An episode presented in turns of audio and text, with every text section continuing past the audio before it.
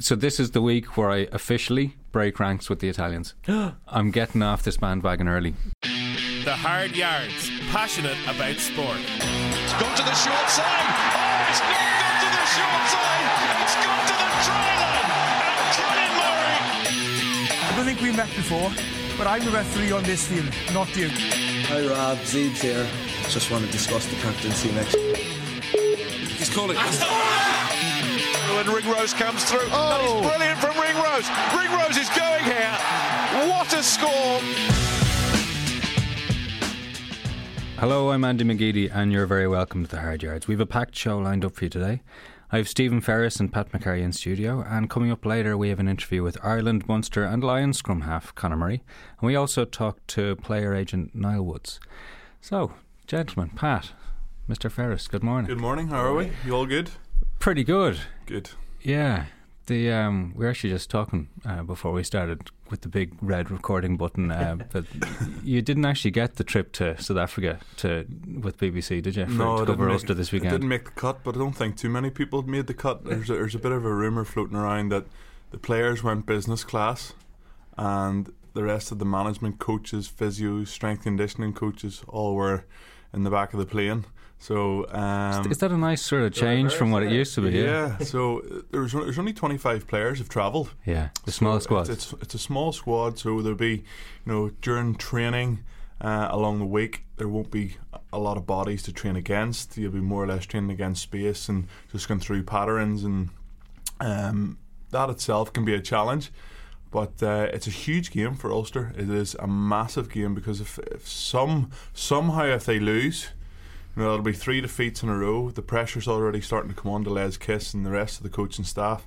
Um, it's it's it's going to be uh, the fans aren't happy at the minute, as as everyone's aware of. Yeah. Pat, Well- well- Pat's been up there a couple of times in Belfast. It is starting to get a bit a Yeah. bit hostile at times, isn't it? It's funny because even even after a great result, like when they beat Wasps, you can actually see Kiss is more relieved than happy. He's just like there's a weight off his shoulders again and stuff. So the Hmm. pressure's really on them, and um, yeah, it was just a manner of the, the, the two defeats that they got beaten. You know, like it's they got well beaten in both games, which kind of rankles with a lot of people. Well, spin back to last weekend then up in uh, Kingspan, uh, 25-10 to Leinster. It was a really good start to the game if you're a Mm. Leinster fan, though. That Jordan Oh. Try was fantastic. Yeah, yeah, he came on and. Um, because McCloskey basically just KO'd uh, Noel Reid's. Um, so what was it? Larmour came on, and it turned out to be a blessing in disguise because he just just d- destroyed the Ulster. yeah. What, what was thing. that? What was that great quote about wingers uh, in in football that he left the fullback with twisted blood? That was Iain Henderson.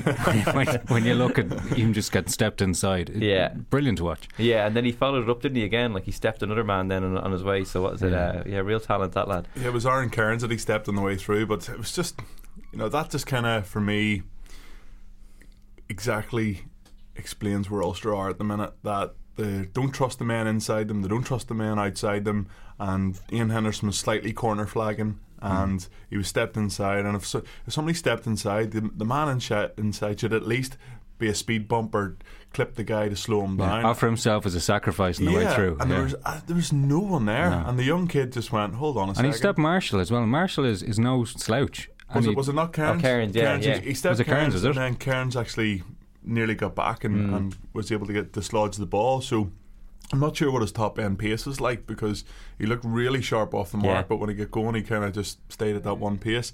Um, but for me, that just that's where Ulster are. They're Yeah. they're just littered with mistakes, and against the big teams, you can't do it. So all of these players, they played the Interpros, two big Interpros. Connacht Munster was very good, um, very good game actually. Come on, Yeah. the Connacht. Final night. Yeah. Go on, the Connacht.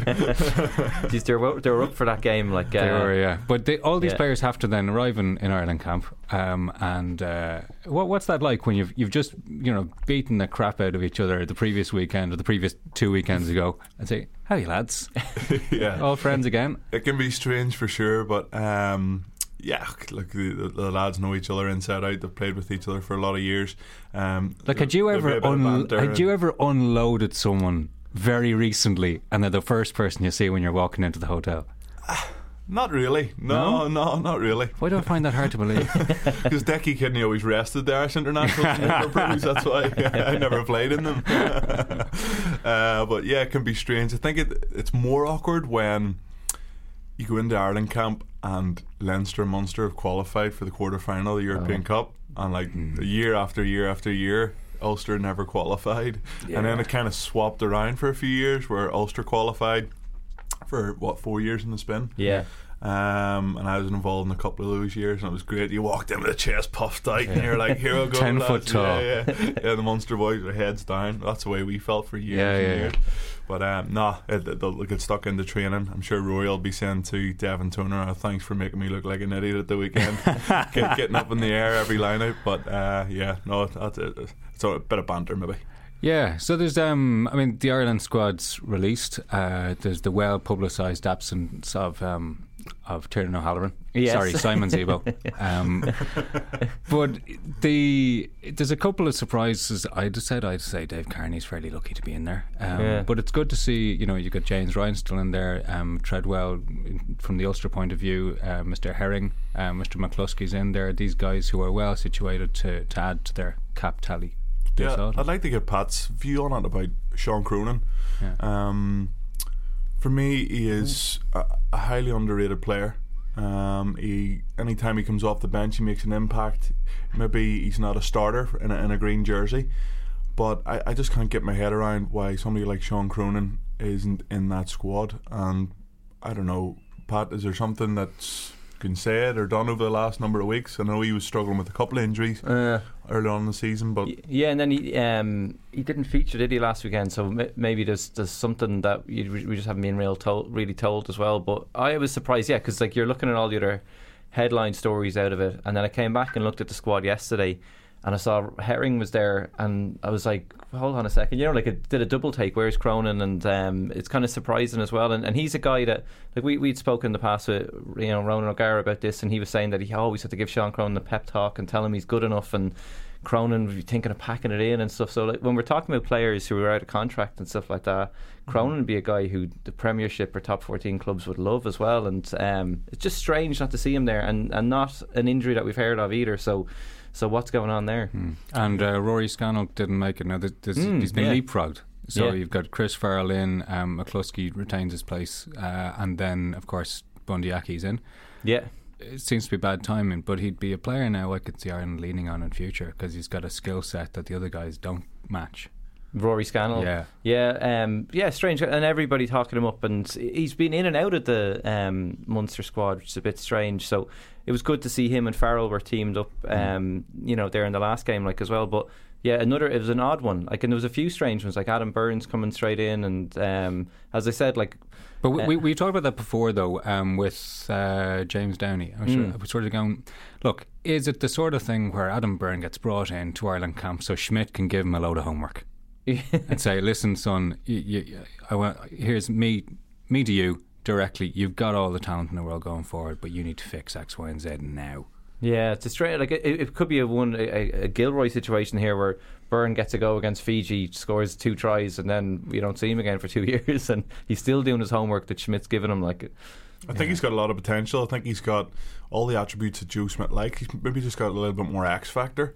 He um, he he's just got pace, and you can't buy pace. Um, and you know, I, I think is he lucky to be in there? Maybe ahead of some of the other players, but he's playing in a team that's winning every single week and are playing very very well and he's playing well. So um, he's in there. He deserves a chance and I probably agree with Pat. I think he'll get a run out against Fiji and then you know you might not see him against uh, Argentina the following week. We were, we were just talking about um, the question was put out there about Zebo as well, and um, I know I suppose it's a week now we've had to digest it, but um, I, I was surprised that he wasn't there. Like I thought he was going to be allowed play till the end of the season. Uh, Schmidt's talking about like, oh, I'll still keep an eye on you, but he said that type of stuff about Marty Moore and Ian Madigan, never to be seen again in a green jersey. Like, like I, I could still like. There's a possibility that if there's injuries and stuff, like maybe if Rob Kearney hadn't came back, Zebo might have been in that squad, but. Kearney gets another run out while they see if Carbery's going to be the man that takes over. But uh, he would have been my starting fullback anyway. But again, I can see why they're doing it because a lot of lads are out of contract and they're just trying to discourage. It's, it's exactly the opposite of what England did with Ben Te'o. oh, really? So England picked Ben Te'o after uh, he had signed. He hadn't played for Worcester yet. Yeah, yeah. But after he had signed, they said, right, that's his intent, so that's our ethical loophole. And Ireland had gone right around the other way and said, no, listen, if your intent is to go abroad, that's enough for us. It's the thought that counts, feck off. Yeah, well, like uh, Tadhg Furlong, Irish tight head prop, his contract's up. Rory Best contract's up this season. Does this send a message that, lads, whatever you're doing, shut up. Well, Don't say a word until you've actually. I'm telling you now, if if there's a half a million pound, six hundred thousand pound paycheck put in front of any one of those lads, Yeah. they'd be silly men to turn it down. And it doesn't matter what's around the corner or, or anything. Um, you know, you, it's a short career, as I well know, and uh, you know, I really, really feel sorry for Simon Zebo. I think it was very petty of Joe Schmidt the way it's all been handled. Um, I think he's. Uh, Simon Zebo's a Munster player. He plays for Munster. He's playing his rugby within Ireland. He's putting his body on the line week in, week out for that red jersey. So he's representing Munster with a lot of heart and a lot of passion, a lot of commitment. So why can't he represent Ireland with exactly the same? Because you know you'll get it. He brings something completely different, full back, and he'll be my starting full back as well. Rob Kearney, rock solid. We all know what he's capable of. Good in the air, good left foot. But Simon Zebo, when you're playing against the likes of South Africa and you get the ball back on a counter attacking opportunity, you want Simon Zebo on the ball. And people say that he's not fast. It, everybody says, "Oh yeah, Simon Zebo, he doesn't have the wheels." He does have the wheels. He just runs around and f- floats around the pitch, and he's deceptively fast. And he's got that goose step that everybody loves to see, and he can pull a rabbit out of a hat. And I feel sorry for the fella. He's made a decision. And if I was him in his boots, I would have probably made exactly the same decision. And um, he's just got to stick by it now. And you know, maybe two, three, five years down the line. And somebody, I didn't actually realise that Simon Zebo's half French. It's he was um, his father father. was Mauritius. Yeah. Yeah. So oh, hold on, is it Mauritius? Yeah, I think Is so. it Mauritius, is check, it? check, check that. Check that. Don't quote me. He's not half Yeah. We'll get, the, we'll get the producer on it there and see if he can just. Think, get yeah, I want to fact check live, please. So. Martinique. Thank you. That's it. Yeah. Okay, okay. So I think it was always in the back of his mind that he wanted to go and experience rugby somewhere, somewhere else, um, live in a different culture, uh, different city, and uh, he's going to do that earlier in his career than he probably expected. I think that's the thing that's fairly clear to everyone. It is that sort of maybe a year and a half, two years sooner than hmm. everyone actually expected and had probably already come to terms with. Yeah, but if he goes to France when he's 32, 33, he's not going to be an unbelievable fullback. He could go over and absolutely light this t- his top 14 up. And Joe, he, you know, he could be saying in a year's time, saying, "Here, Joe, look what you're Tell you- missing out on." There's something else that, kind of, that, that I started thinking about though, because you start probably overthinking this, and I was going, well, if you went next year, that really would be that bad time because it would push the IRFU into a corner, right? Mm-hmm. But if he goes now, does he become the best player ever because he's not able to play for Ireland? You know what I mean? And that you get the sort of in football, it'll be the Andy Reid syndrome or whatever else, where suddenly the, the longer he doesn't play, the better that people say he Mm-hmm. would be. But uh, out of interest, uh, Fed, did you ever get like a some club waving massive money? Well, I had signed uh, when Pat and I were writing my Hmm. autobiography, Man and Boy, buying in any Eastern store. It's still a five star reviews on we, Amazon. we need Get a we need a plug little drop for Paul to drop in. yeah, the amount of times I've been on the hard yards and it hasn't been mentioned. So, uh, yeah, look, I, I was out of contract when more or less when I busted my ankle. Yeah. And it wasn't a good time. I was a centrally contracted player with the RFU, and I didn't actually realise that uh, Simon Zebo wasn't a centrally contracted player. I thought he was. Yeah. There's not yeah. There's not as many of the central contractors. I think is generally There's thought. plenty in Leinster. Jesus. Yeah, they, There felt, they can There feel is. that in the RDS right now. I'd say So- if you look at it, yeah, it's probably nine, maybe nine Yeah. events there. Like, yeah. So yeah, I injured myself. Sat in front of David Humphreys, and he says, "This is the offer from the RFU." And I said, "Are you joking?" I was like, "It's half of what it was on last year." I was like, "Your contract's supposed to go up," and he's like, "Well, this is the way it is. You're out injured at the minute. We're sort of not sure where you're at." So I literally walked out, and I, I was really pissed off. You know, you gave your heart and soul and everything, and there's me absolutely busted. Um, and yeah, I just felt like it was a kick in the stones. And when I was chatting with my agent Ryan Constable, and we talked through a few options, and went back, and I says, David, I want to stay. Um, I want to play for Ulster. I want to play for Ireland. He says, This is what we'll do. And I came back, and it was not even two thirds of what I was on. So uh, yeah, I more or less went back to Ryan, and there was a couple of different options come up. I was chatting to Vern Cotter at Clermont, Um, chatted to him a number of times on the phone, but uh, made a decision, signed a contract with Coca-Cola Red Sparks in Japan, eight month contract. I would have been the first Irish player to kind of break that duck of going going uh, uh, going overseas or going to Japan, Hmm. um, while you're probably still one of the the, the picks in the back row if, if fit. So uh, yeah, that's what that's what it on. Unfortunately, I wasn't able to f- fulfil that contract just because of the ongoing ankle issues. But you know, But that was your intent there. That was my intent, yeah. Let, us make let's make the coin in the best way you can, while keeping your options open. Exactly, yeah. And, and, and my plan was to go and play for eight months, c- come back at it, or like a not a pre-contract in place, but more or less um, the decision to come back and play Mm. for Clermont for a year and a half, two years, and then try and represent, come back and play for Ulster or Leinster, whoever it might have been, and, and, and get the World Cup. But It was not a- to be. It wasn't to be, No. um, and I had to come crawling back to there a few for a contract. Yeah, no, my ankles are fine. Honestly, yeah. But here, like I could have tried to, I could have pulled the wool over everybody's eyes, Yeah. and I didn't do that. So um, I think the RFU respected that too. Well, listen. Speaking of Japan, Pat. So fresh off the presses. So if anyone Mm. doesn't know, we record very, very early on a Thursday morning, and yeah, the Jap- the Japan, uh, Japan. Japan schedule is out for the Rugby World Cup. Yeah, they um yeah they made it there this morning, and Ireland. Uh, yeah, it got a pre- it's a pretty pretty tough start. It's um, Scotland first on the twenty second September, and that's in I think the Yokohama International Stadium. So it's a big seventy odd thousand seater stadium there. Um, Fifty points win for Ireland. Well done. you and Jamie Heaslip just winding the Scots up. Um, so that's first, and then it's only a six day turnaround until we play Japan then in the second game. So the two big games, I'd say you'd say in that in that pool to try to get into the knockout stages, and they're within six days of each other. So, uh, and then after that, I think it's Europe one, who we're thinking could be. You're talking about Spain, Romania, something like that. it's basically anyone who's not Georgia. Who's the top of anyone who's not Georgia? That's we play in that next game, and that's on a Thursday. And then we play. So we've we've got that short turnaround after the Japan game, but then we've got a good, I think, nine or ten days Yeah. until we play what could be Samoa yeah, at, on the last day, which all a is a tricky pool. yeah. I mean, look, it's it's a good pool. We Yeah. you know Ireland's chances haven't changed because of this draw, but uh, I certainly I thought that Japan were going to open up against Ireland as a huge you know uh, I Yeah. that'd be big. But yeah, not to be. Um, some interesting. th- There will be. We'll examine this closer in a, in a, in a future um, future future pod. I think. Just looking at the schedule, there was obviously a huge amount of coverage the last couple of World Cups about the short turnarounds. And just looking at it very quickly, you see uh, Fiji and Europe one both have those tight turnarounds straight off the bat. Um, well, we're going to have the same stuff again, I'm sure. But look, it's a hard, it's a hard thing to manage. Uh, then the Rugby World Cup bid. That's the other big news this week. Um, Are we going to go into this? Are you sure, Andy? well, yeah. go Everybody, on. everybody was so confident, and uh, you know, you're walking around Dublin or Belfast, whatever city you're in, in in Ireland, and everybody's just talking about, oh, we're can't wait for this Rugby World Cup 2023 to come to Ireland. It's going to be amazing. Blah blah blah. You already bought the house next door to open up as an Airbnb. yeah. And then everybody just comes crashing back down to earth um, after after the initial report, which came came back there only a couple of days ago. Yeah. So we're still not out of it.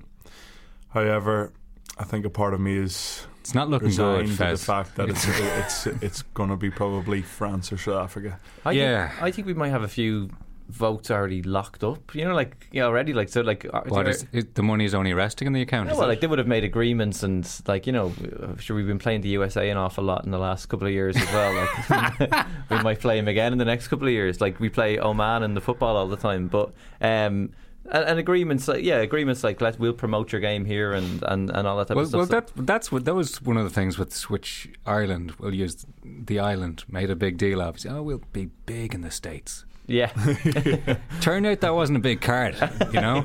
But uh, if you talk about risk, I mean, look where did where did Ireland's bid fall down? If you look, if anyone wants to have a real good time, read the 139 pages Mm-hmm. or or some of it just to see what they're looking at here. And it's a very risk based approach. And Ireland's bid falls down around the infrastructure and mm-hmm. stadiums. And it's really interesting to look back. Is that, and I think questions will be asked about maybe it's complacency around the general public or, or anybody else. Because Dick Spring, the bid chairman in 2015, had said, "I'm very confident in one level, the infrastructure."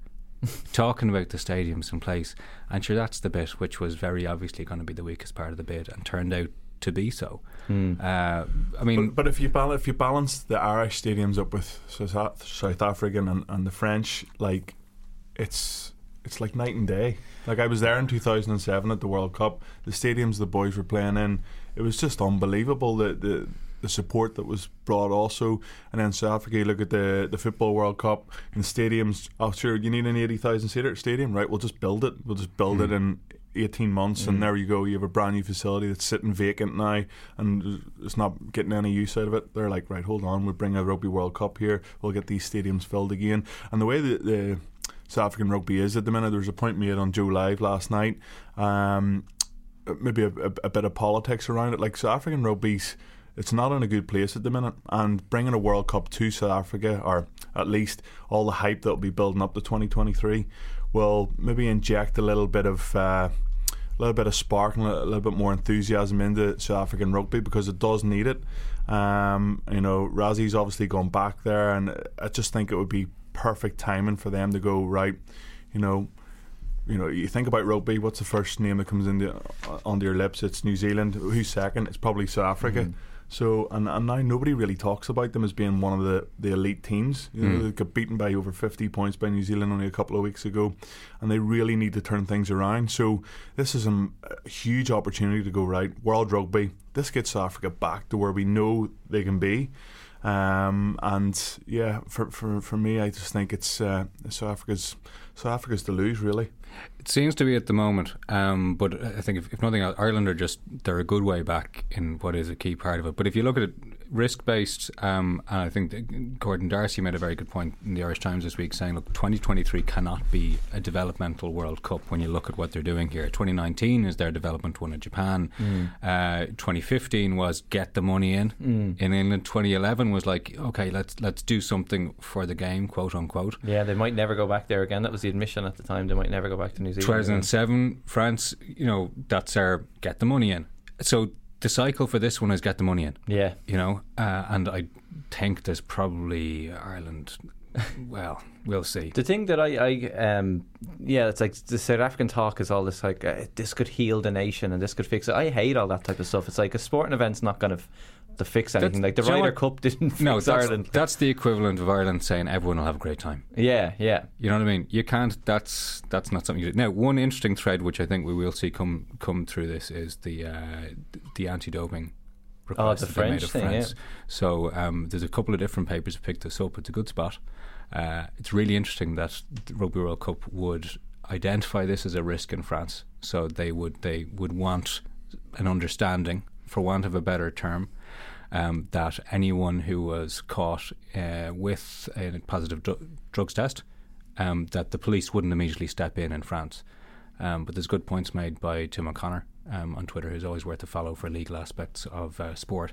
Why would they do this when they don't do it for the Six Nations? They don't do it for touring matches in France. They don't do it for um, Europe for Champions Cup matches in France. Really interesting that they'd asked for it. Mm. Um, it's an interesting route.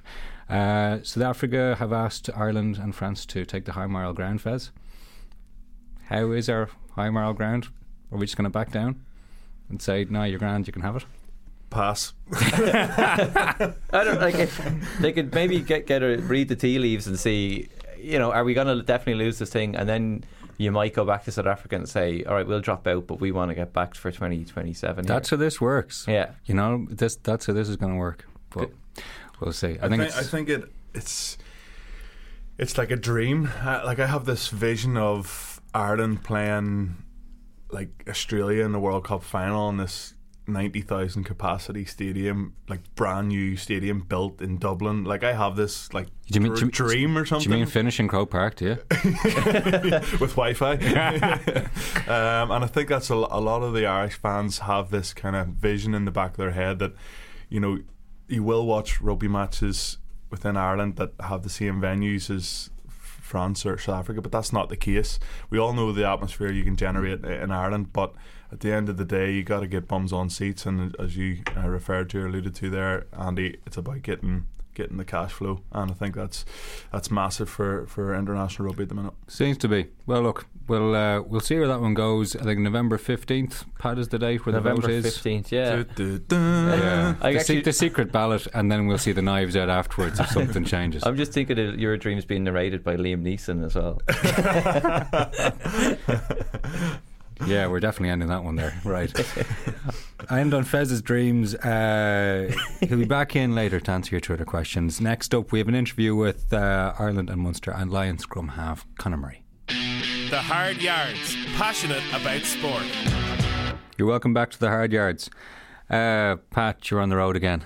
Yes, yes. This time I didn't have to go too far up to uh, Leafy D4. Uh, That's all right. Yeah, to the bridge, the bridge uh, bar that some of the rugby boys are, are involved in. So uh, I was up there for uh, the launch of Vodafone's uh, "Who We Are Is How We Play" campaign. That's uh, Jesus, you've got two mentions in now before we even talk about who you were talking to. free, free texting data and free sandwich next time I go up there. Um, so yeah, that's going to be coming out for the Guinness series. So Conor was up and uh, he was chatting about that and the background and stuff like that. And um, I, I thought it'd be a good idea to have a good kind of just a chat about like you know Murray, the the guy who who he was before he became the player and. Um, you know, as a fan, as a friend, and stuff like that. So it was a good chat with him. He's he, he's in really good form.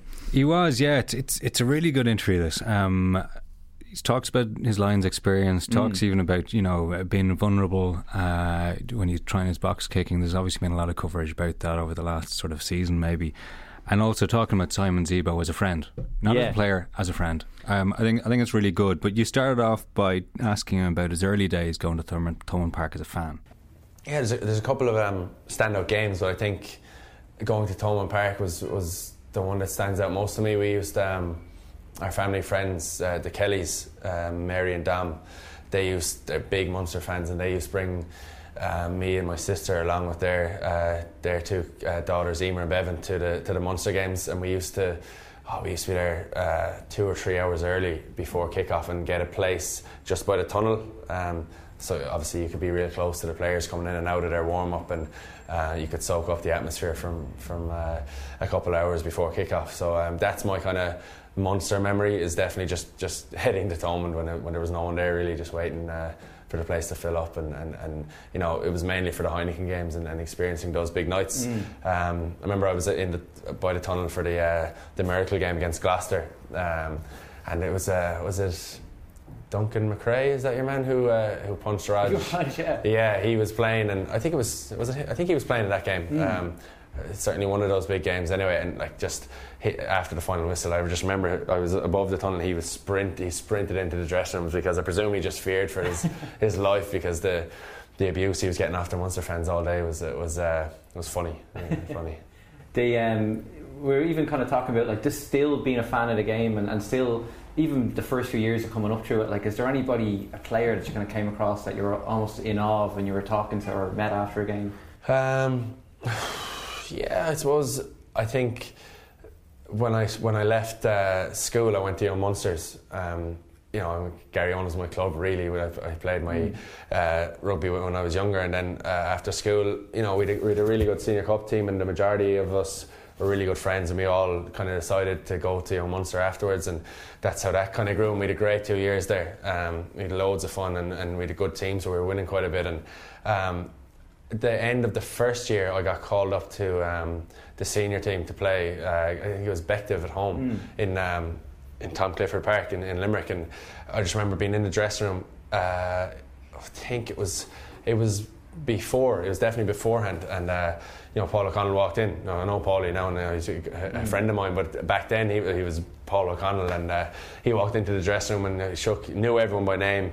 Uh, came up to me and uh, best of luck today, Conor. I hope you go well, and you know, heard heard good things about you. And I was just kind of like rabbing the headlights. I was like, oh my god, did he just come in and say hello or say my name or whatever? And um, you know, that's a moment kind of looking back on that. You know, that happened, and then maybe I think it was a year, maybe uh, under a year later, it was in the was in the academy and I was training with them, and you know, you were throwing balls to to him and, and, and being given out to by him. Uh, so it was an interesting kind of comparison to make between between those two times. and the um, we were up talking to Ultan Dillane there recently and he was talking about uh, he got like a jersey, swapped a jersey at the end of a game, and he's like, "Oh, I must fish it out now." Like, you know, Yeah. like some guys probably will have them all framed and stuff like that. But Yeah. is there are a couple of jerseys that you got after games you swap the players that stand out for you as well? Yeah, yeah. I have. I have. Um, I don't keep that many jerseys. Like I'll swap. If I swap, I'll keep them, and I keep my, you know, my international jerseys and you know big Munster game ones. But uh, I have them.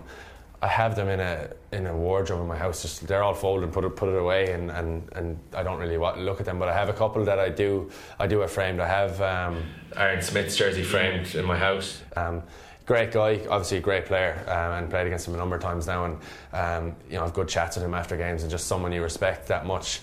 Um, you know, and, and to get an All Blacks jersey is pretty special too because you don't usually uh, swap them too often. So uh, I actually have two of his jerseys. I've one of them framed and one of them from uh, last year. Um, and then uh, early in my early in my international career, I swapped with Mike Phillips, which was uh, special special for me because I obviously I admired him really since I was young and, and, and looked up to him and, then to play against him was um, um, a big moment, you know, a nerve wracking moment also because you, you know you had seen him you know do so well for Wales when you weren't a rugby player, or you weren't a professional rugby player, and then you saw him do so well for the Lions in South Africa in particular, and um, and then you got to go and, and play against him, play with him uh, with the Lions in 2013, and uh, have that frame too. I've yet to put it up. I can't find a place for it. I think. Um, my mom might want it more more so than me. She's a big Mike Phillips fan, so I might, I might send it out home. Um, and then I suppose just yeah, you, you mentioned Aaron there, like in the the Lions. So uh, last time we spoke was just before you headed over, and you were, we were talking about this habit you had of scoring in the big games against New Zealand, and you did it again in Wellington as well. Were you, were you happy that you were able to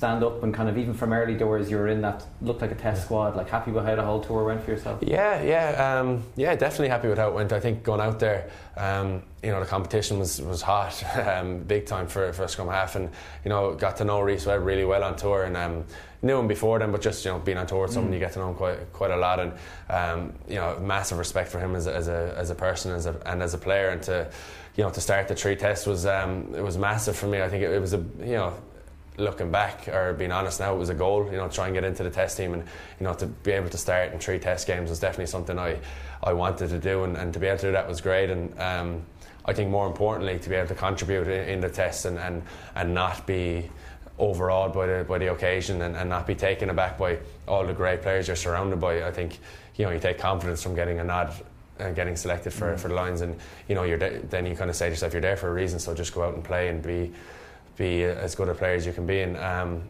strange ending to the tour, strange ending to the tour. But um, looking back now and looking how well New Zealand are going, I know they've lost a couple of games recently, but you know they're they're still the number one side in the world, and it's a good. It's you know it's not a win, but it's not a loss. It's a weird. It's it's a really. Uh, I've described this many times. I still can't really describe it that well. It's it's just a weird feeling uh, of, of drawing, but you know to draw uh, with a team like that that are so settled when you're in a team that that shouldn't really work if you think about it, four countries coming together and, and, and trying to, to win a, a test series against the best team in the world is, is a really difficult thing to do. So I think we can be definitely proud of it. Um, definitely proud of it, but to describe it, is, it's just a weird, weird feeling to share share a cup.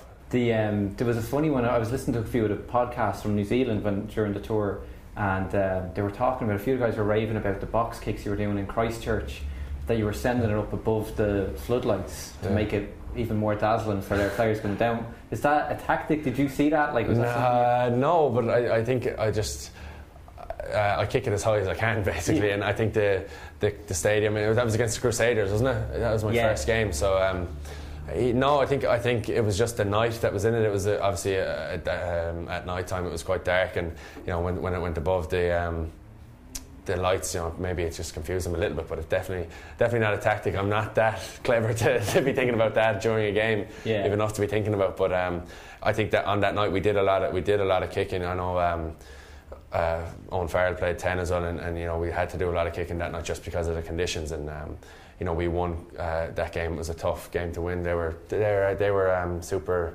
yeah, champions, they weren't they? it, yeah. So you know it was a big game for us, and they had a lot of All Blacks playing in their squad. So um, yeah, that was that was a good night as well. The um, just from even your own technique and box kicking. I, I was there in Limerick at the weekend, and Nakarawa was coming for you as you did one big guy, Yeah. and you still managed to get get the boxing away. How vulnerable are you when you're doing that, and you have to just trust your technique? And Uh, yeah, you got to trust your technique, definitely. Um, the fact that I, I kind of step backwards in it and like it gets me away from those those big tall Mm. fellas and you got to trust those guys around you those um, those forwards that kind of make a wall for you basically and protect protect the, the Yeah. smaller people like me so um, yeah you just got to trust your technique and you know there's been times where you know it's just that close to, to getting charged down and you know it's not ideal getting charged down there because you're in a bit of in a bit of trouble so um, yeah if you can, avoid that um, I, I'd be much happier yeah The um, it, it- it's funny to actually see you because I suppose we're in the press box sometimes at the Aviva and you're further away, but when you're at Thomond you're much closer to the action. But the, the way you see you kind of like um, just your the call the shots around the pitch, like I've seen you just pushing Peter O'Mahony away from a ruck at one stage. You're giving instructions as well. It's just.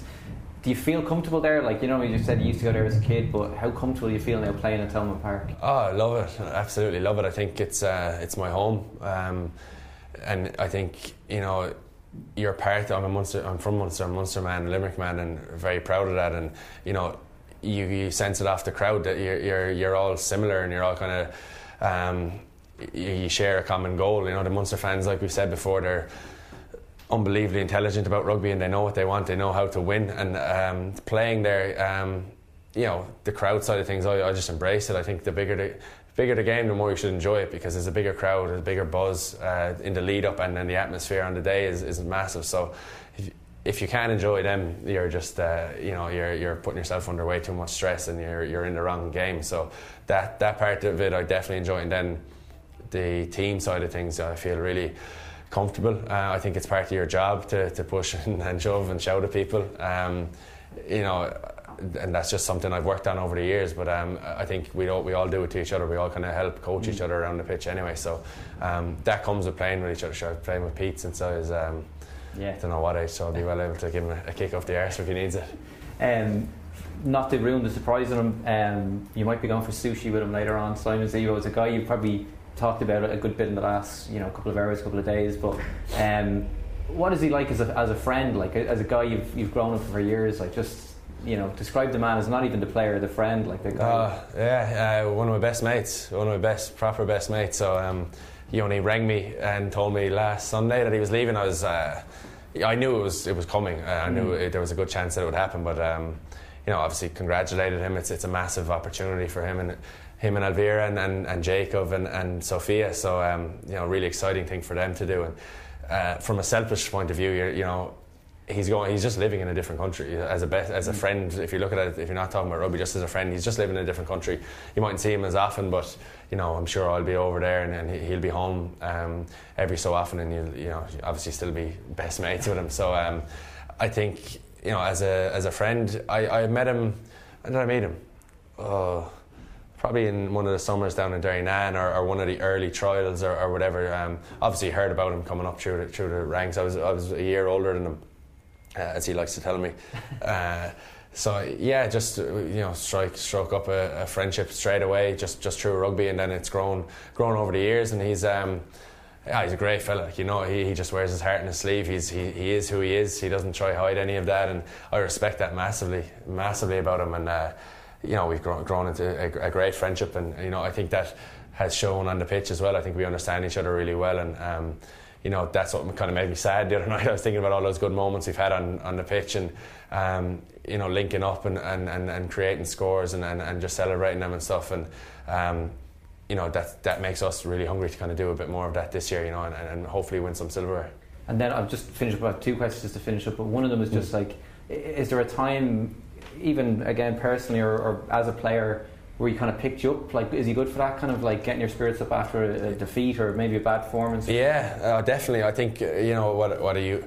For me, I suppose early early days, um, you know, he took it so seriously and was really like. Uh, regimental about what I did and everything and, and you know meeting Zeebs you know he just makes you relax before games and makes you enjoy it I spoke about like enjoying Thomond and enjoying the atmospheres like really early on I, I didn't know whether that like that was the right way to do it but definitely he opens your eyes in terms of just you're getting to do what you love um, you know and you, you, you're, you're going to win games you're going to lose games and you know you just got to be willing to accept that obviously you want to win all the time but uh, you know dealing with it you know you know, at the end of the day, you're playing a sport you love. Uh, you're, you're very lucky to do what you do, um, and, and you know you, you've got your family there watching your games, and it's it's all. There's so many positives to take out of it without even looking at the result first. Firstly, so um, you know he's that kind of character, and he's definitely embedded uh, some of that kind of um, happy-go-lucky thing in me. And uh, he might be one of the guys who's good for it as well, or even just your mates that you grew up with or something like that. Are there, are there lads around you who are good at keeping you grounded? Like even if you have a good game and you're getting praised, lads who get onto your WhatsApp and be like, "Here, at this." You know? Absolutely, yeah, absolutely. Even even last weekend, you know, we had a good win uh, against Racing, and then uh, I had a text off one of my mates straight away. It's like, "What about that box kick you kicked out in the full?" Like, you know, just straight away to the negative. But I think that's, I think that's really important. I think, um, especially in Munster as well, we slag each other about anything, um, and there's no fear of anyone getting getting uh, carried away with themselves. It's just uh, an open platform to slag. So. You know, we don't we, we you know we compliment each other now and then when we do something good, but more often than not, it's it's slagging. So well used to that. okay, well, yeah, I said you probably your phone will be kept busy now over the next month or so. Big big month ahead with Ireland, and Yeah. good luck with it as well. Thanks a minute. Cheers. mate. Thank you. Great stuff there from Conor Murray. Coming up next on the Hard Yards, we talk to rugby agent Niall Woods in studio. Murder, She Wrote is the perfect thing to watch during the day.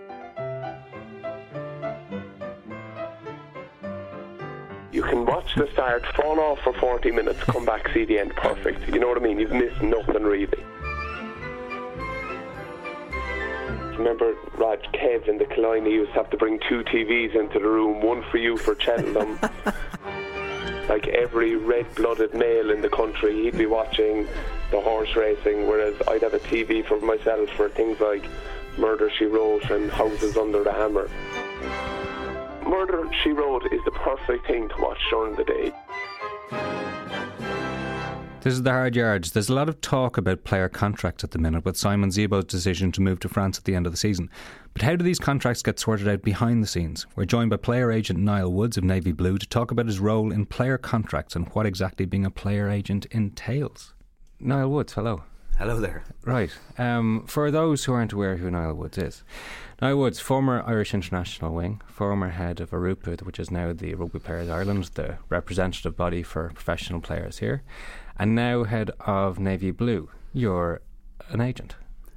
I certainly am. Yeah. So I did. So- I did my uh, grooming, so to speak, as a player, and then the Players Association. So I never set out to be an agent. Uh, just, I wouldn't say I fell into it, but it just sort of transpired out of representing players collectively. So we So- we've all seen Jerry Maguire. Is that it? Is it? Oh, that's it. Yeah, It's- that's what that's about. Ironically, Jerry Maguire, Maguire, he's scrimping and saving, which is which is uh, which is sort of the life of an agent by and large. I think, borrowing so- soccer agents or some golf agents, but uh, it's a it's a tough enough existence. You've uh, you're dealing with sort of high achievers, professional athletes, and they uh, you don't do a good job for them, they'll move on. So Right, here's some of the higher achievers you're dealing with. Rhys Ruddock, Jordi Murphy, Isa Nacewa, Garry Ringrose, Noel Reid. Uh, and to get out of a Leinster-centric mindset, uh, John Ryan, Marty Moore, um, Andrew Conway, James Tracy, back to Leinster, um, and also on the coaching side, Conor O'Shea and James Collin. yeah, Yeah, so and that's th- that's something. So you're, you've got a lot of people's careers and livelihoods. You're essentially involved. Yeah, and I actually do a few sports media guys as well. Darragh Maloney, Dave McIntyre, uh, Richie Sadlier. So Pat's given you his card. He already has. SOS. So yeah, I mean, I think there's a Conor is a, a most recent one. He's probably well not most recent, but he's about six seven months. Uh, obviously, we played together a lot. Right, I think Leinster twenties the whole way up. We played in London Irish, Ireland, everything. So we're very good friends. Probably speak two or three times a week, and always sort of said we probably wouldn't work together. Uh, and then I starting to look at representing coaches, and I said I wanted to talk to him. So we started to work together. So um, it's a completely different system because you're dealing with obviously generally older people like myself. Um, they've different priorities. Uh, play a player versus a coach is completely different to work with. So it's actually quite interesting to do it. Okay, let, let's wind it back. What what do you typically do for a player? Because eh, from the outside, eh, the, when we hear about agents, it's usually the contract's coming up. Something's appeared in a paper somewhere linking Mm. player X with club Y, right? Coincidentally, around the time that negotiations are going on, right? That's Yeah. the only time we hear about an agent being involved. But what what do you do for a player? Why would they hire an agent and give you a cut of their money? They because they don't know how to do it themselves. To by and large, Okay. they don't know the values. Uh, they could do it themselves if Do you they mean want. do you mean their market value? Yeah. Okay. Um, and that comes with knowledge over years of experience. Uh, some like Johnny Sexton, I think he did his contract back into Ireland himself. He's had a, a bad couple of experiences with previous agents, so uh, you basically do everything for them. Um, I had a request yesterday: could I get uh, a younger client FIFA 18 because he can't get it anywhere, he can't buy it anywhere. Do I have any access into getting it? I hear. So they're the small sort of things you can get. Is that Uh, true? That's true. Ah. I'm also trying to get it for my nine-year-old. you, you want to have a word? For your nine-year-old as well. right? So uh, some of those things, and with some players, that's what they want Okay. from an agent. Some players think that's what the agent's for, even though it's the contract predominantly. Uh, the bulk of my work is contract, though. Okay. Uh, for certain players, there's sponsorship work, sourcing appearances. Uh, you could be getting their car insurance. You're trying to anything they they'll ask. I would always say, just ask me anything. If I can help, if I can do it, I will. I'll also factor in the the fact that you want them to be able to do things. They are groomed. They've come out of school, and they're going into a pro rugby environment, which is actually worse than school. In some cases, they don't know how to do a lot of things. If you try and get a player who hasn't had car insurance, who's 23 or 4, he doesn't know how to do it because he's never had to. Uh, so you're saying you have to go and get like your driving history, you have to get the insurance details. You've, they've probably been on the parents' policy. Uh, they find that sort of admin things hard to do. So is that just about removing some of the life stress from them so they can perform, or is that too simplistic? that sort of stuff isn't that they can perform. The, the, the what you remove stress wise is around the contract. Um, and the bigger things in life, particularly if he's older, if he's uh, mortgages, if he's married with children, that you keep the knowledge as long or as early as possible within reason on a contract, for example, that you can get it done as early as possible. And that always isn't possible because if a player's injured, it'll get pushed back later into the season.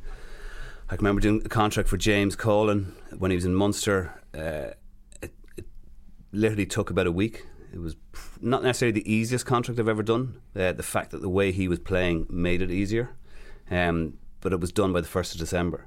And I can remember him saying, "You tell me I can relax over Christmas with my kids." Hmm. I said, "Yeah, it's done."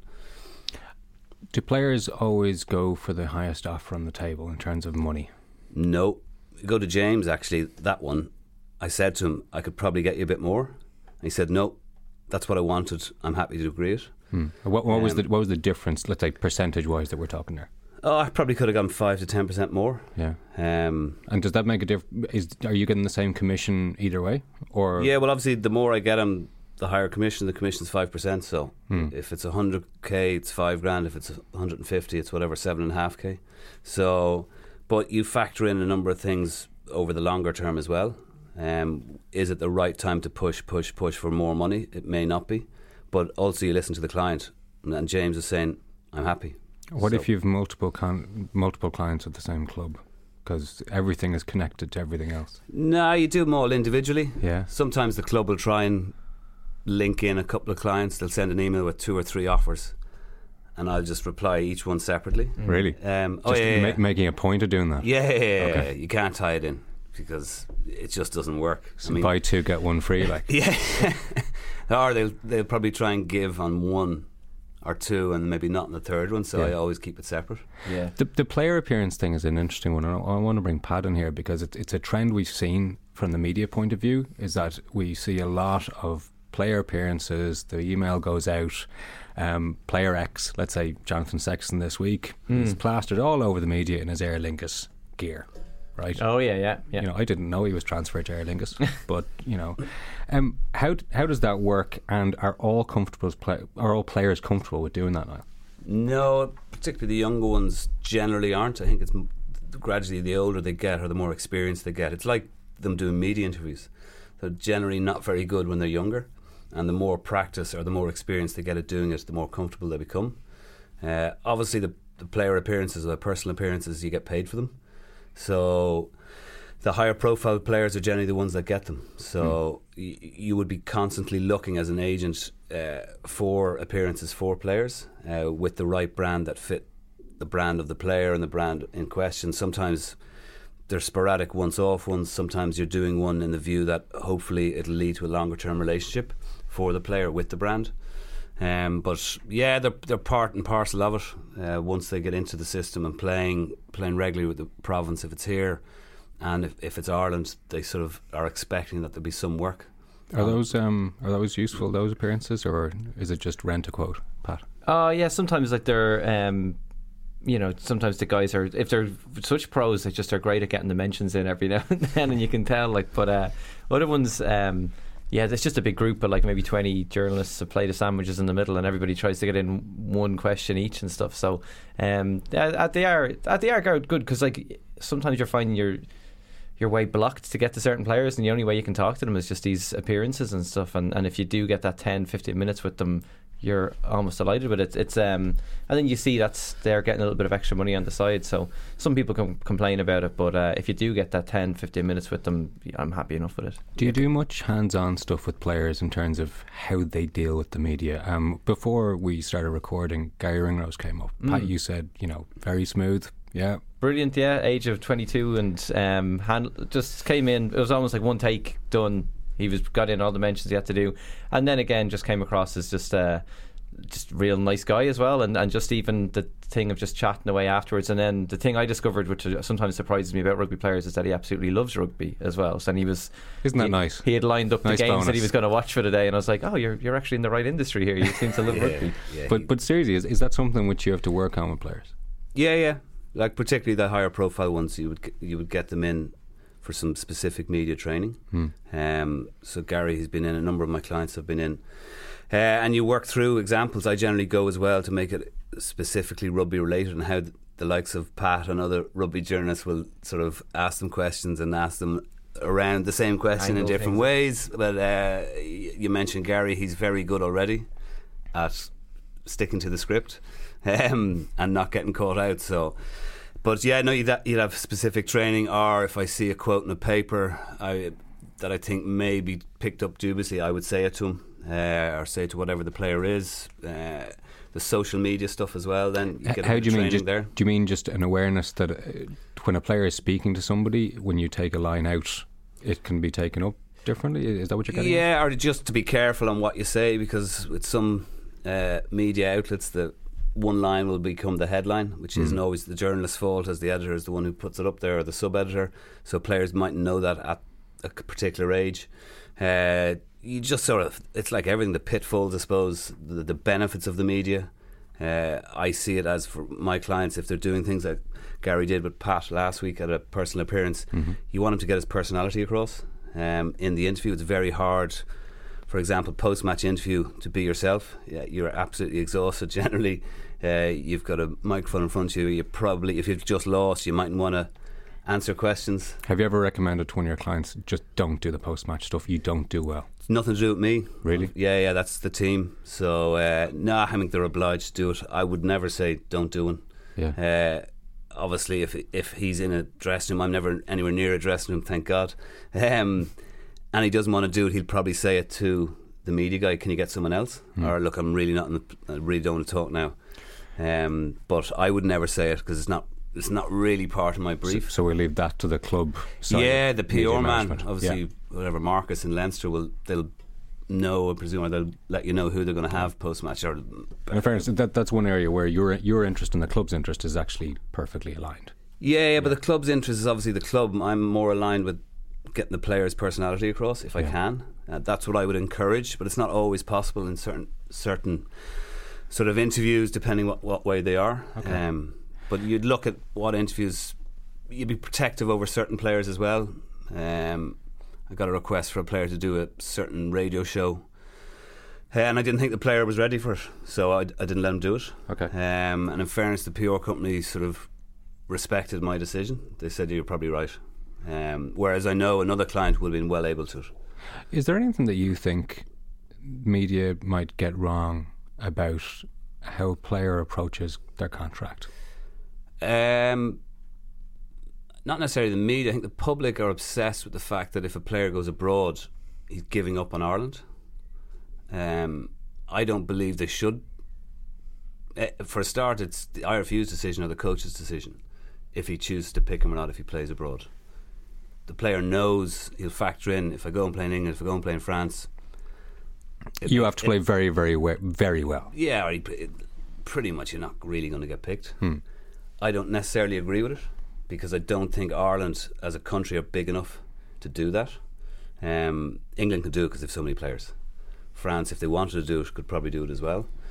Um, you look at Wales; they've I think there was five players named in the squad recently who play outside Wales. Mm. Uh, Scotland have more. Uh, you see Townsend talking this week about uh, widening the search for Scottish qualified players. Yeah, the English have got a bit upset by that. Yeah, it's terrible. I see him linking uh, Robinson when he came across Jason Robinson when he came across from rugby league. I don't think he ever had any intentions of playing for Scotland, but It doesn't uh, stop them making the link, though. Oh, exactly. Yeah. So, but yeah, there's a perception that their only deci- uh, factor in the decision making process, process is will they play for Ireland or not. When players m- that won't be the only decision. They know. Yes, it's lovely. It's a great honour to play for Ireland, but if I don't know, if you use an example, Ian Madigan, I think he's thirty odd caps. Is someone going to remember him five, ten years after he stopped playing if he had sixty caps? I would say no. So that's one decision he'll factor in, um, but it's not the only one. Hmm. So if you look, Kevin Maggs has 72 caps for Ireland. Most people watching rugby now won't know who Kevin Maggs is. So you have to factor in what you're going to do with the rest of your life after your career. Hmm. Um, if an opportunity arises where you get offered an opportunity, and also, I mean, the lifestyle thing is thrown in there as an, as one of the factors, and it's true. Some guys just want to do something different. Hmm. Uh, some guys aren't getting picked in their team. Again, if you go back to Madigan, he wasn't getting picked. There was everyone was saying he had to leave. As soon as he went away, then everyone's saying he shouldn't have left. He's not going to play for Ireland. Can I Like- bring up a, a different current example? Um, Dominic Ryan. Yeah. So he's gone from Leinster, gone to Leicester. So Yeah. I've pronounced those two things Yeah. carefully. Um, how did that work? As in, I, I don't need details. but- Well, well, actually, details would be great. Yeah. But you know, you know what I mean. I know Yeah, that yeah. there's a client privilege there. It's his personal business. That's great. But there was obviously you need game time, son, as part of that. Well, it was coming from him as well. Um, he didn't need me to tell him that he needed game time. And he had looked before he was a client of mine. He tried to be released from his contract, and the RFU uh, denied it. So he knew whatever. There's seven, eight internationals in the Leinster back row. So he wasn't flavour of the month or flavour of the season, whatever. With Leo, for whatever reason, he accepted that. But he knew he was 26, heading for 27. He had to go somewhere and try and play rugby. So So how does he become your client? How does that work? He he I got a text off him saying could he meet. Hmm. Um, so he was with another agent. Uh, I met him. He gave me the reasons why he was looking at agents. Uh, I said you need to go and decide. Then he then decided to stay with the agent, Mhm. uh, and then to text me subsequently about three four months later, asked to meet again, uh, and asked me would I do it. So I said I would. That was November last year. So So did you find the club, or was it he had found the club and wanted you to help with the No, he he wanted to use me uh, because of the contacts I have outside of Ireland, Mm-hmm. predominantly. Um, came very late, sort of November, late November last year. A lot of recruitment's done before then, Hmm. uh, particularly in England. Uh, they like to get it done as early as possible. So it was hard because he wasn't playing. So th- there are the factors when a player isn't playing. It's harder to try and get him a contract. Um, the fact he's gone to Leicester Tigers is predominantly down to the fact that Matt O'Connor came in as head coach there uh, and coached uh, Dominic at Leinster Hmm. and always liked him, knows exactly what his strengths and weaknesses are, and that it could fit into how he wanted to play as a team with Leicester Tigers. Hmm. So there's an element of luck. Um, there, there was other clubs looking at him, uh, but again, for Dominic, without breaking any confidence, when you've worked with a coach where you've played your best rugby, there's a natural draw to go there. Hmm. Um, so that was a key factor in his decision making process. But the big thing for him was I have to go somewhere. I don't want to just be a professional rugby player and not play games. So, and that that happens a lot with players who aren't first choice players or have been first choice and then have sort of whatever, whether it's fallen out of favour or loss of form or coach changes, just aren't getting picked. Hmm. It's And- something David Nucifora has talked about before, Pat, which is, you know, he wants to see a player willing to pick up the bags and move provinces, and ideally keep within the Irish system, Mm-hmm. but just go somewhere where you're playing. Yeah, that's that's what I was going to ask Niall. I was going to just say, have you found that in the likes of, let's say, Dominic Ryan was often linked to Munster, like that? Have you found that it's not as easy easily said as done? Like these guys moving between provinces. Uh, yeah, because some provinces may already have plans in place for a particular position. They may have permission to sign an overseas player. Um, and again, it's, it's it could be if you go to back row, it could be they want a gigantic six. So, uh, my client might not be a gigantic six. He might play six, seven, eight, which is great. But the particular club might want just a six. Um, and it's the same. It's it's not really. It's progressed a lot in the last three, four, five years, particularly in England, where they don't want just a scrum half. They'll want a particular type. Um, they'll want sort of a Conor Murray type player or like an Owen Redden or Kieran Marmion, one that can speed it up. They'll want two, three different types of scrum half. Same with a 10. Some clubs will want a 10 12. Some clubs will want a 12 10. Um, 12 first. and So the so the clubs have a shopping list. Yeah. You've got your counter going. Oh, I have one of those. Yeah. I, I can help. Yeah, I got a UK club on the other day, and he went through again. It changes over a number of months based on the retention and who they've managed to keep in the particular club. Sometimes they don't want to keep players. Uh, so it could be in August. Season starts, the guy ends up playing through injury and plays six, eight games in a row, plays really well, and, and that changes. So they're then not looking for that position, or it's a different requirement. If it's a winger, it could be a big winger.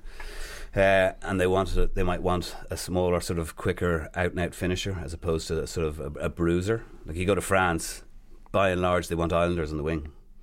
They don't want sort of free scoring uh, wingers who are sort of very skillful, have good kicking game. They just want a big guy. So I Hmm. mean, you look at Montpellier and your man in the wings just Before ridiculous. before we wind up, um, do you think it would be a good idea um, or a bad idea if all rugby player contracts were published? Right, and by that I mean specifically length, number of years, and basic salary.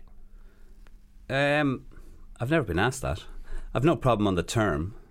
Uh, I mean, it's fairly common knowledge, and within the It's, work, it's common knowledge for you because that's your job. But when you look into Well- media land, there's actually a lot of chasing to find out. Yeah, even that's Yeah, generally Leinster don't do Leinster it. because Yeah. they don't they don't issue it, but literally the journalists just ring all the agents looking for the term. So, um, but the agents obviously have a client list, and the expiry date of all the clients is on is on that list. So, so so clubs want that list. So years, hmm, not a problem, but Yeah. salary. Salary is not my salary to talk about. My clients, some are very specific. You're not allowed to repeat their salary, which is fine. Some aren't too bothered. I think some might like the fact that it's written that they're the highest earner. Uh, some don't want it known at all. Uh, I mean, you go to soccer, it's it's always speculated what they earn. Um, but it's it's longer in existence as a professional sport, so it's just taken for granted. I think Ireland, particularly, it's such a small country. Across the board, people don't, in general, don't like other people knowing their It- business. a, their there's a cultural side to this. Yeah. Absolutely, I appreciate. it. So, but then I suppose the argument would be these guys are in the public domain. Should it be known? I don't know. Again, I'm instructed by my client. So if my client says I don't want my salary known, I don't tell anyone. Yeah, I don't. I don't think I'm getting this ever. Am I? No. I don't Um, think so. The speculation France- is half the fun, though. Yeah, in France, it's sort of you see it written uh, kind of various files in the office of from over the last number of seasons where it gives you the top twenty, top starting fifteen, what they're paid in each club. Yeah, Midi do that every so often. Yeah, well, it's not always quite that accurate, but Yeah, if some your- of it's accurate. If your player is listed high enough, then he's happy. Yeah, we'll leave that there. Um, Niall Woods, player agent. Thanks very much. No problem. Okay, fan questions and tips for the weekend's rugby on the way. The Hard Yards, passionate about sport. You're listening to the Hard Yards Rugby podcast on Sports Joe. Thanks for listening. We're going to look ahead to some of the weekend's Pro 14 games. Uh, Pat, you, you had a good week last week. It was 3 2 to you. Overall, that's 34 23. But, you, but no, no, no, but I'm, I'm being facetious. That was a couple of really lucky weeks for me right at the start. Um, there was I was watching the Glasgow Kings game and Jesus, 32 point spread, and I almost got it. Almost. I was in I was in the sports ground for the Connacht Munster game and I was keeping an eye on that game and I think after 55 minutes there was seven points in it I thought that was that was money in the bank there but uh, they obviously crumbled near the end and almost almost almost conceded that 30 second crucial tr- uh, point. But uh, yeah, a good win. But um, I can't believe I actually my team that I backed lost by 30 points and I still won that one. It's good. I mean, in my fantasy Pro 14, I picked George Horne making his debut for Glasgow as in, from the start at scrum half. He got man of the match and a try. Yay me! that is something I have to get back into the, the fantasy rugby. I've given it. I've neglected my team. I'm going to give it some love now. Um, immediately, immediately after this podcast is over. So next week we have uh, Leinster, Le- Leinster go back to Glasgow. Mm. Uh, one Glasgow a one point favourite. Do you, how do you see that working out for you?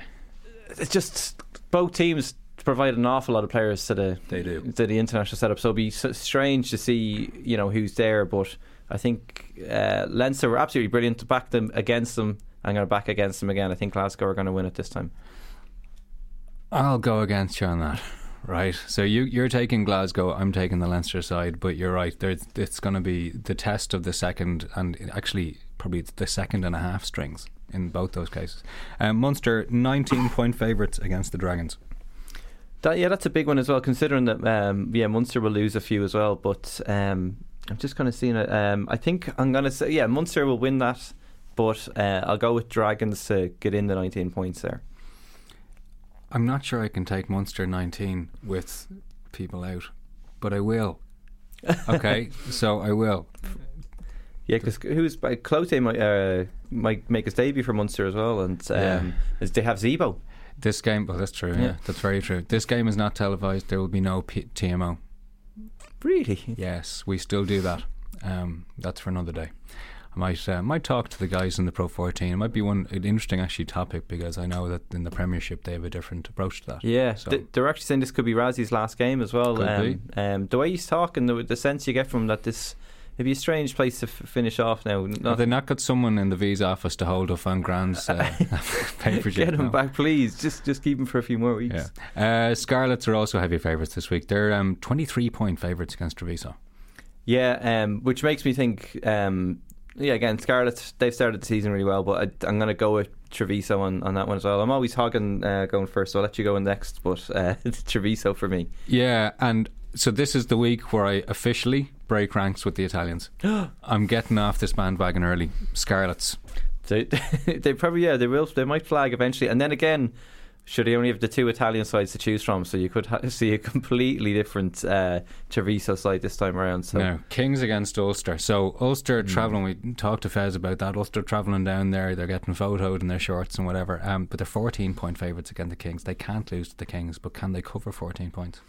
Um, yeah, that's it's a tough one. Um, as you said, they, get, they can't. They're not, not even a lot of contact this week. It's just going to be, um, as as Fez said, like running space and stuff, and not a lot of intensity to train. And there was going to be around.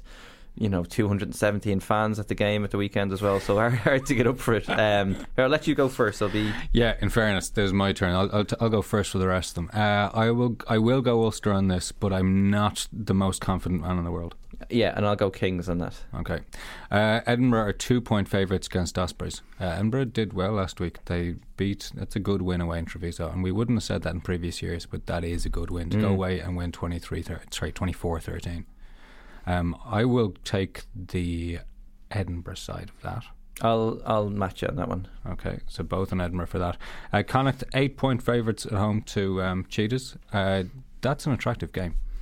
Yeah, it should be good. Um, and they're, I think they were joking last week. Kieran Keane um, was saying that they had the good weather and the, the win over Munster, and they said they'd welcome a scrawly night down in, in Galway this weekend. So um, they just know that the Cheetahs are just a running threat. So um, maybe underplaying the, the fact that these guys are threatening themselves from um, from open play. But uh, yeah, eight points. Uh, yeah, it's. Do you want me to go first on this, or do you want to go first? Are you confident in your bet? Um, yeah, What is it? Cheetahs. Damn. Okay, yeah, I'm on Cheetahs as well. Okay. Uh, and last one Cardiff, 15 points at home to Zebre. Um, I'm taking Cardiff on this. I'm, I'm off the Italians. Okay, I'll, I'll stay. I'll, yeah, actually, I didn't think about all the, the depleted Italian sides here, but uh, I'll go with Zebre on that, and um, yeah, that's it. So it yeah, it could be a good weekend for the for the Irish provinces, but uh, as long as I eke another point back, that's the most important thing here, Bit by bit. bit by bit. Exactly. We'll see how the weekend unfolds. Up next, we've listener questions with Stevie Ferris. The Hard Yards. Now, when the cups are decided, you have fine weather, but that's probably a two month period. You have to do the hard yards. Hey, that's the name of the show. Excuse the pun. No, that's perfect. We're, we're going to use that now. I'm on a bonus for that, definitely. Yeah. Get that in. The hard yards. The hard yards. On Sports Joe. Stephen's back to answer your fan questions. We put out a call on Twitter this week, and this oh, some of the ones we got in. Um, use the hashtag AskTHY if you want to ask a question next week. Uh, first one. Um, this is from Talking Leinster, weirdly. Uh, shouldn't Ulster be giving a young out half more game time in order to prepare for when Leali'ifano leaves? Is Nelson the answer here? I don't think Nelson's the answer, no. Um, Peter Nelson's played most of his rugby um, on the wing or full back. I know he played out half for Dungannon at club rugby, but uh, you know I think Ulster are just under so much pressure. Obviously, the whole Paddy Jackson situation um, isn't ideal. So, Bryn Cunningham and um, the rest of the the Ulster management have done a good job in bringing in somebody of the class of Christian Leali'ifano. However, it doesn't matter how good your backline is or how good your out half is if if your pack aren't producing the goods week in week out, then you're always going to struggle. Um, and I think Ulster's backs have are, are, now even more against the wall after the two defeats um, and the and the manner that they lost the two games. So to answer the question, Peter Nelson is probably not the answer, hmm. um, and he's good in a nice open game of rugby. Uh, but you know somebody who's going to control the game, put the ball in behind, kick your three points when you need them. He's not that guy but he's got a lot of talent. Um, and who's next in line? Are they going to be looking at John Cooney to play the role he played for Connacht last no, season? I don't think so. No, no, no I don't think so. Um, we've seen how good John Cooney's been for Ulster playing mm, at nine. He's been fantastic. And then he, you know, he switched to, out half. Um, it's a good option to have, but I think what we're saying is that if you're if you're actually planning for the the post Christian world, which actually might be a great way to put it. uh, you know, he's not going to be your answer there because you want him to be your nine. I think he, the type of rugby that Connacht played is, is, completely different to what Ulster are playing currently. Hmm. And with John Cooney at 10, you know, he's just going to look to run the ball all the time. Um, you know, I, I think Ulster needs somebody like Ronan O'Gara or David Humphreys right now to like pin teams into the corners try and get on top, force them to make mistakes. They don't have these huge men to run over people. Rory Best in his post match interview said, "We don't. We're not like La Rochelle or, or Leinster. We don't have." all the talent to come off the bench and these mm. huge physical guys. We need to use our heads. We need to use our um, agility and um, our better attributes and run teams around mm. and try and tire them out.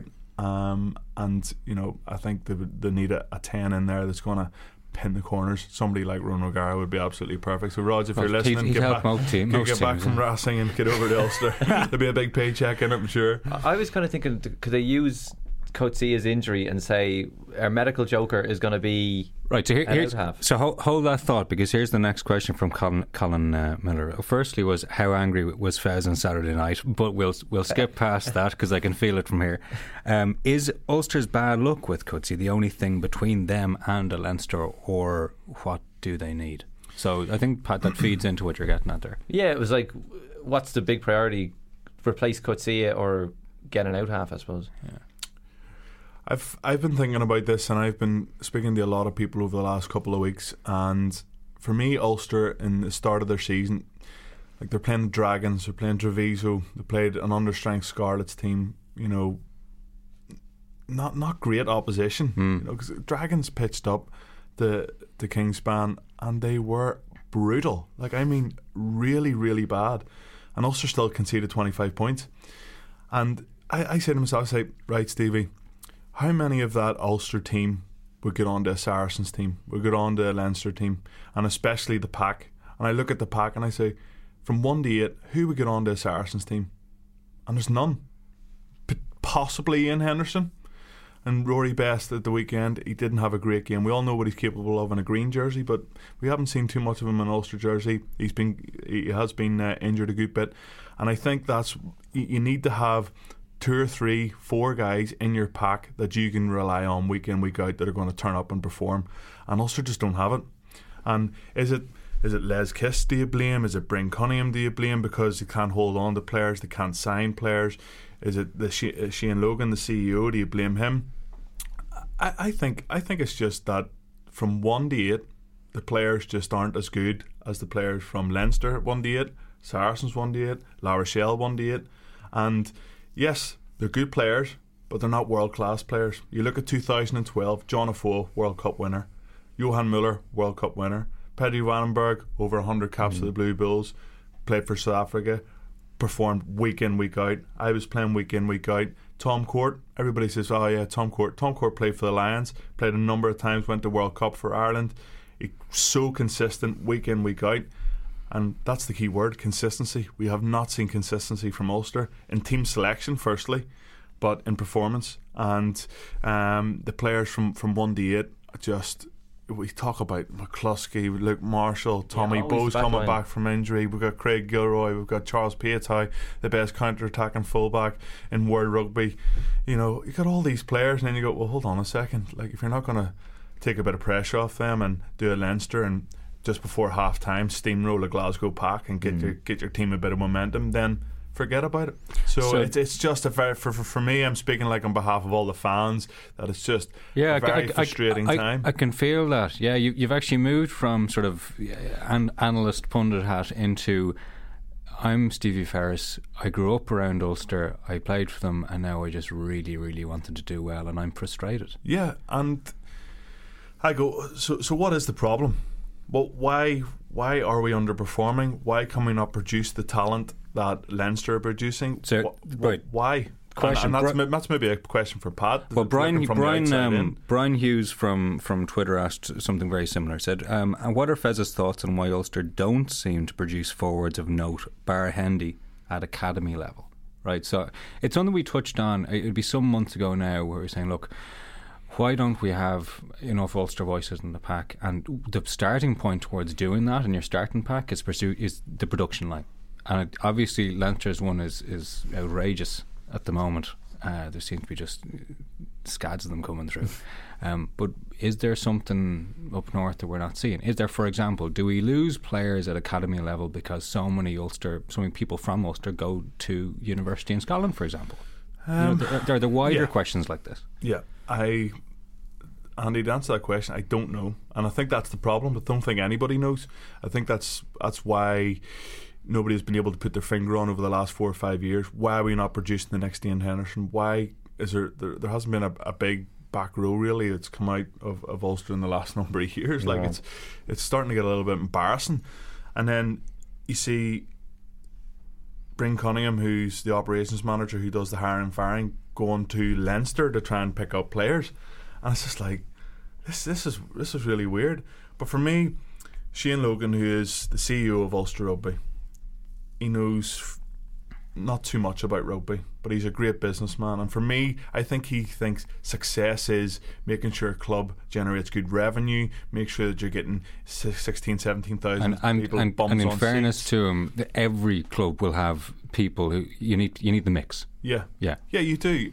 However, now now you can quote me on this one, Pat. Shane Logan had everybody, all the players, management sitting down in the in the new stand and he said Ulster Rugby are striving to be the world's best team within five years. Not Europe's best team, not the Pro 12 for uh, Pro 12 best team at the time, the best team in the world the best club team in the world. And now, hold on a second here.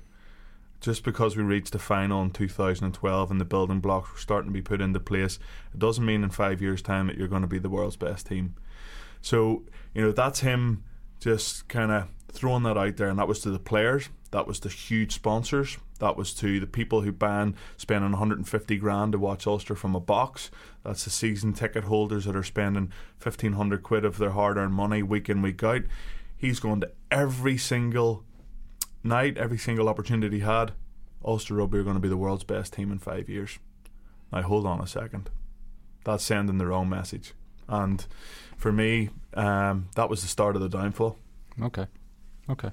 That you can actually uh, see like they're trying to go back out to the clubs. Like, like I was up there and they were talking about the, the likes of this guy Matty Rea, who who's kind of coming in and.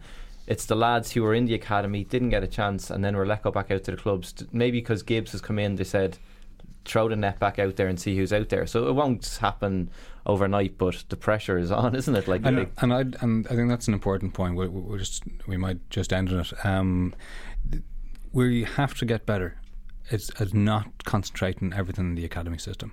There's players who will always be late developers, and in Ireland, when we've actually got other sports taking rugby talent at a young age, um, if you have people who are coming through and start playing the game at 16, 17, they mightn't be ready until they're 22.